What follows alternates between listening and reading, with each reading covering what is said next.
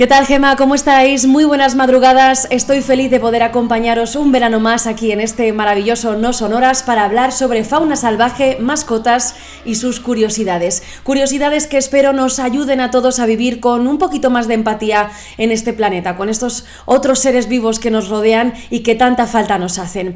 Para comenzar, vamos a hablar de un gran felino que encanta a grandes y pequeños, pero no os voy a contar yo de quién estoy hablando. Va a ser ella, la gran Lola Flores. Lo que quiere que me coma el tigre, mi carne es morena.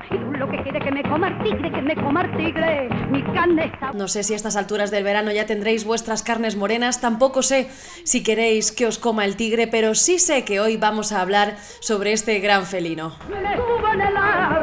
Y es que es un felino del que todos hemos oído hablar desde nuestra más tierna infancia, pero ¿realmente sabemos lo que hay que saber del tigre? Por ejemplo, ¿sabíais que el 29 de julio se celebra el Día Internacional del Tigre?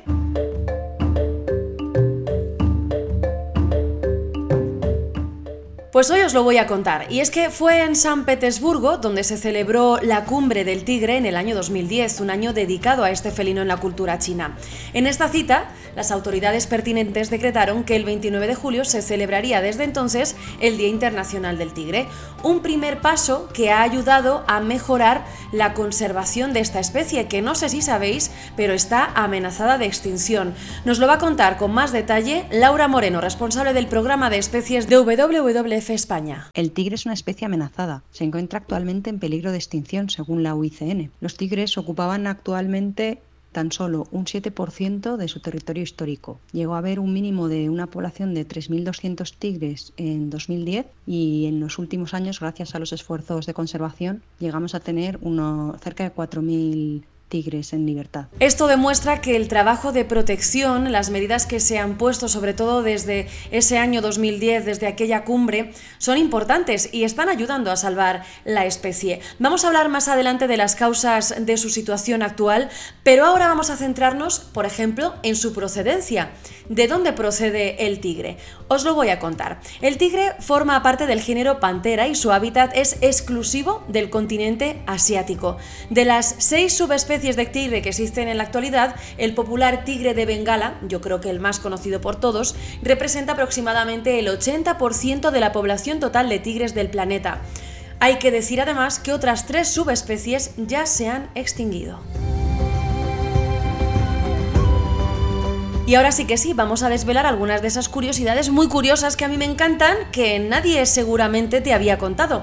Vamos a hablar de esa expresión conocida seguramente por muchos de nuestros oyentes, que es el salto del tigre. El tigre es uno de los felinos que más alto puede saltar, puede superar los 5 metros de altura. De hecho, sus musculosas piernas pueden llegar a permanecer de pie incluso después de haber fallecido. De ahí la expresión coloquial, el salto del tigre, haciendo referencia a una práctica sexual por la cual un hombre en pleno acto daría un salto hacia la cama donde le esperaría pacientemente su mujer, una expresión que comenzó a sonar ya, que se sepa, en el siglo XIX.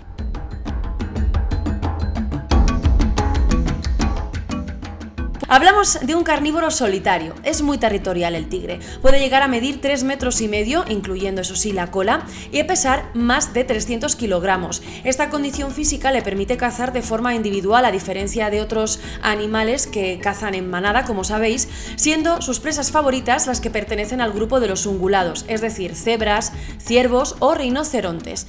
En caso de necesidad también pueden alimentarse de monos, peces incluso o jabalíes, y suelen acabar con la vida de sus presas clavándoles los colmillos en la garganta, van ahí a la yugular directamente. ¿Sabías que pueden comer hasta 25 kilos de carne de una vez? Sin embargo, si pasan aproximadamente 3 semanas o un mes sin comer, ya sí que correrían riesgo de morir por inanición.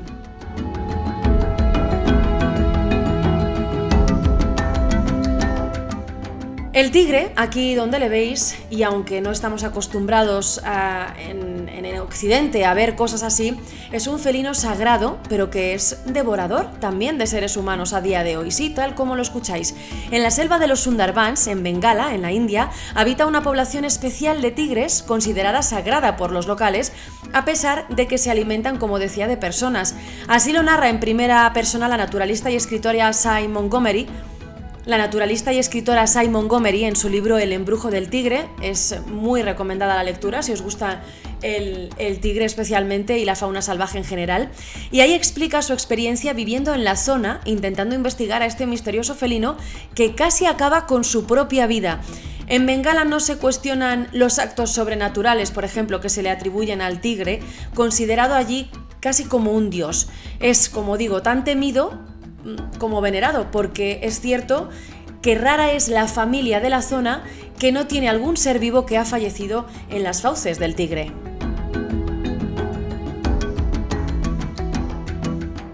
Y allí también son conocidos porque son excelentes nadadores. Por el contrario de lo que ocurre, por ejemplo, con otros felinos como los gatos, el tigre se mueve en el agua con muchísima agilidad.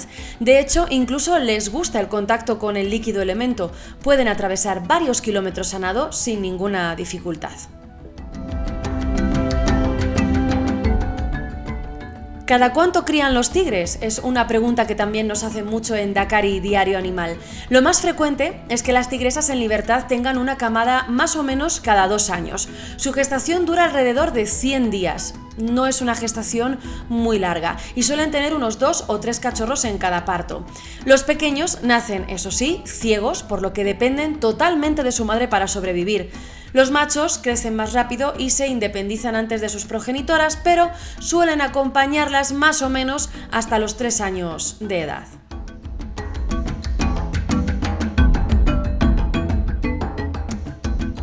Vamos a hablar ahora de la polémica que ha supuesto el tigre blanco. Es un animal adorado por muchos por ese color tan especial.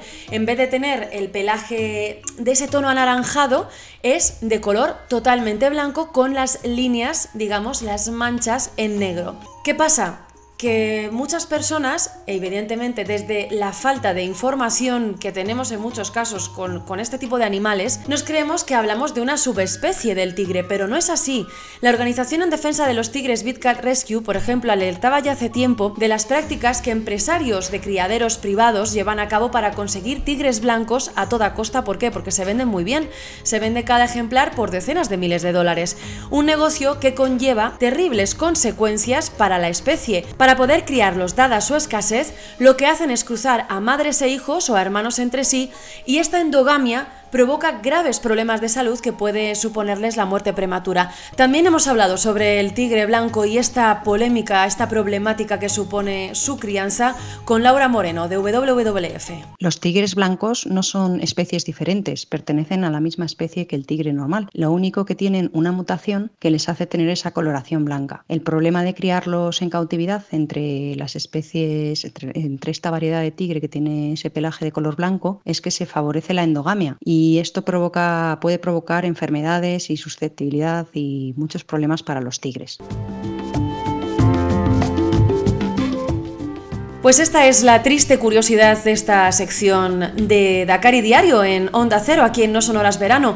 Y es que realmente, ¿hasta qué punto debería existir una especie cuyo nacimiento, cuyo surgimiento procede de un problema de salud en este caso, y que además su reproducción solamente les conlleva resultados fatales? Vamos a continuar hablando del tigre y vamos a hablar de su situación, porque como decíamos al inicio, el tigre está en peligro de extinción, aunque no lo parezca, porque es verdad que lo vemos en muchos zoológicos. Muchos tigres viven en cautividad y estamos acostumbrados, sobre todo, a ver el tigre de Bengala en algunos zoológicos, pero realmente en libertad, que es donde el tigre debería estar, no hay ni 4.000 ejemplares, como nos comentaba al inicio Laura de WWF. Vamos a explicar las causas, y es que el ser humano, como podéis imaginar, es el principal motivo de que la situación del tigre sea la que es en la actualidad. Son las principales causas de su peligro de extinción la caza furtiva y los cambios medioambientales.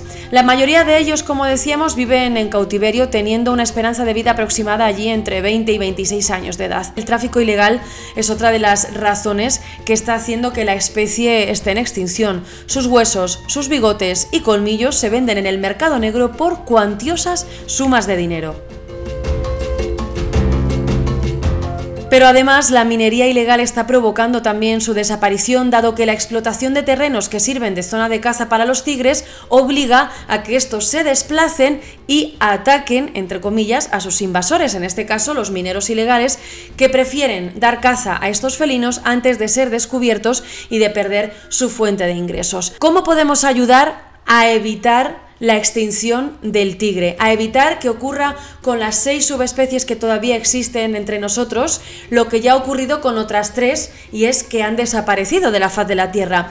Para hablar sobre esto también contamos con Laura de WWF. Intentando abordar las principales amenazas, como son el tráfico de especies y la destrucción de su hábitat. En algunos países como India, Nepal y Rusia se ha demostrado que algunas intervenciones adecuadas pueden asegurar que el tigre se recupere, y en algunos casos se han duplicado sus poblaciones en un periodo relativamente corto de tiempo. Si garantizamos hábitat adecuado, el tigre tiene presas suficientes y protegemos a los tigres de la caza furtiva y del tráfico ilegal, los tigres pueden recuperarse. Pero para ello debe reducirse el conflicto con el ser humano, sobre todo en aquellas poblaciones locales que tienen que convivir con los tigres, para que no vean en esta especie un problema, sino una ventaja, ¿no?, que les pueda ayudar, sobre todo pues para garantizar la conservación de sus hábitats, y que eso también pueda tener beneficios de cara al turismo o a otras actividades.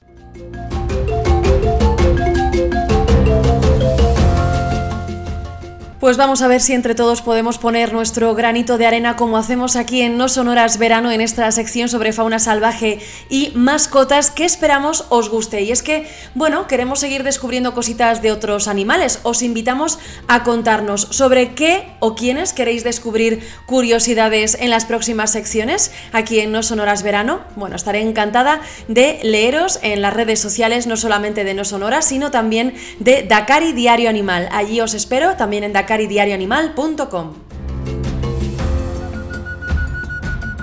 Con esto terminamos, eso sí, despidiéndome con mucha pena, pero solo hasta la semana que viene, donde os espero con más y mejor en nuestras madrugadas. Espero que tengáis una feliz noche y una estupenda mañana. Un abrazo muy fuerte.